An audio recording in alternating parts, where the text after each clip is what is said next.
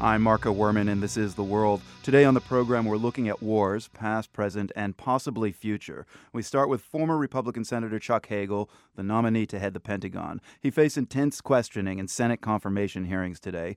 Senator John McCain grilled him on his opposition to the troop surge in Iraq. Critics say they're worried Hagel might be reluctant to use U.S. military force, and he tried to dispel that today when he dealt with the issue of Iran getting nuclear weapons. And as I've said in the past, many times. All options must be on the table to achieve that goal. My policy has always been the same as the President's one of prevention, not of containment. Earlier this week, former Senator John Kerry was confirmed as Secretary of State, and if Hagel's confirmed, it would be the first time two Vietnam vets hold two top cabinet positions. Author and Vietnam vet Tim O'Brien has written a lot about the Vietnam War, including the classic The Things They Carried. I asked him about the lingering impact of the conflict on Kerry and Hagel. Aging and uh, positions of power can influence uh, a psyche as much as a, an experience such as Vietnam. But uh, in Hagel's case, for example, he was not only in Vietnam, he was in Vietnam as a, as a sergeant, an enlisted man. And uh, both men, both Kerry and Hagel, saw combat. And I think you return from an experience like that with the knowledge that bullets and bombs and artillery shells and so on can kill the enemy.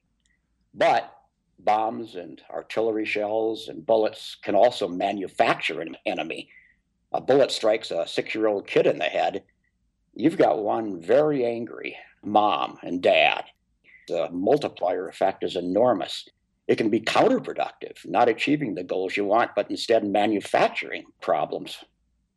Do you think for both Hagel and Kerry, they're likely to be more cautious in the use of force, or is it just too simplistic?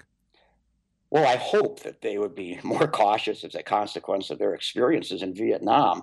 I mean, what's wrong with caution? It's, it astonishes me that Hagel's being criticized for possibly becoming too cautious. There are dead people. It's not an abstract issue for someone who's been in combat.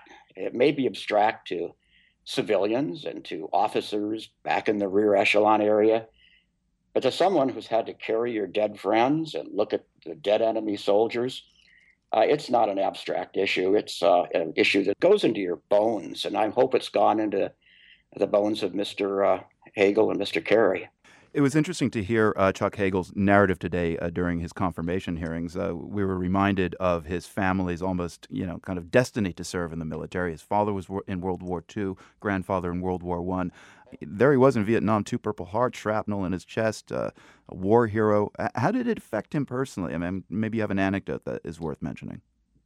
It affected him the way it affected all of us in the last analysis that war is hell and it's ugly and it's nasty the images of heroism are, you know, now and then true, but there's the overwhelming temper of war is ugly and nasty on a day by day, second by second basis, kicking around civilians, peeing in wells, busting into people's houses, rolling in with your armor, intimidating people. It's ugly not just in the sense of atrocity, it's ugly in its daily, second by second ethos. Tim O'Brien, you served as an infantryman in Vietnam. When did the ground shift for you and kind of change your essential notions of war? Uh, it shifted on a hot day in 1969. It was July. And we had taken two casualties earlier in the day. We entered a village.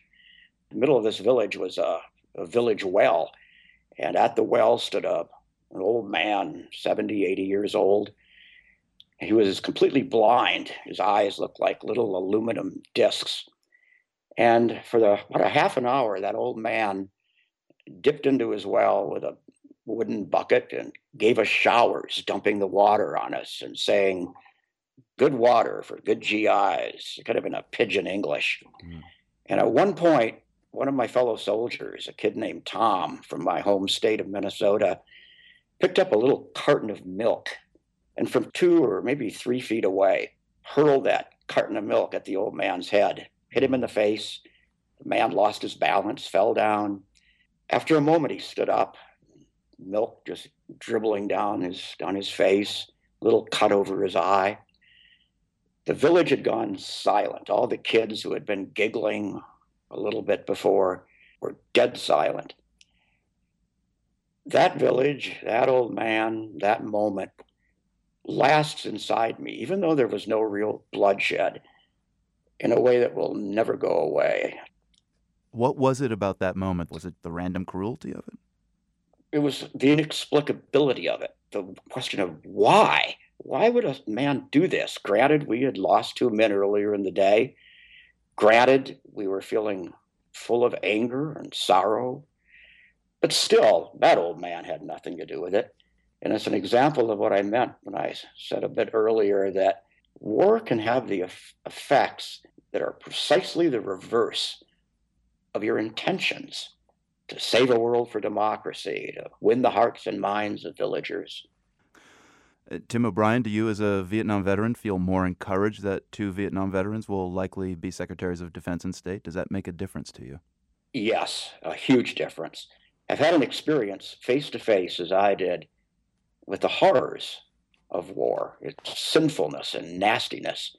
And when uh, one of these men is being criticized as possibly too cautious, I want to yell at the top of my lungs, How can one be too cautious? You can't be too cautious.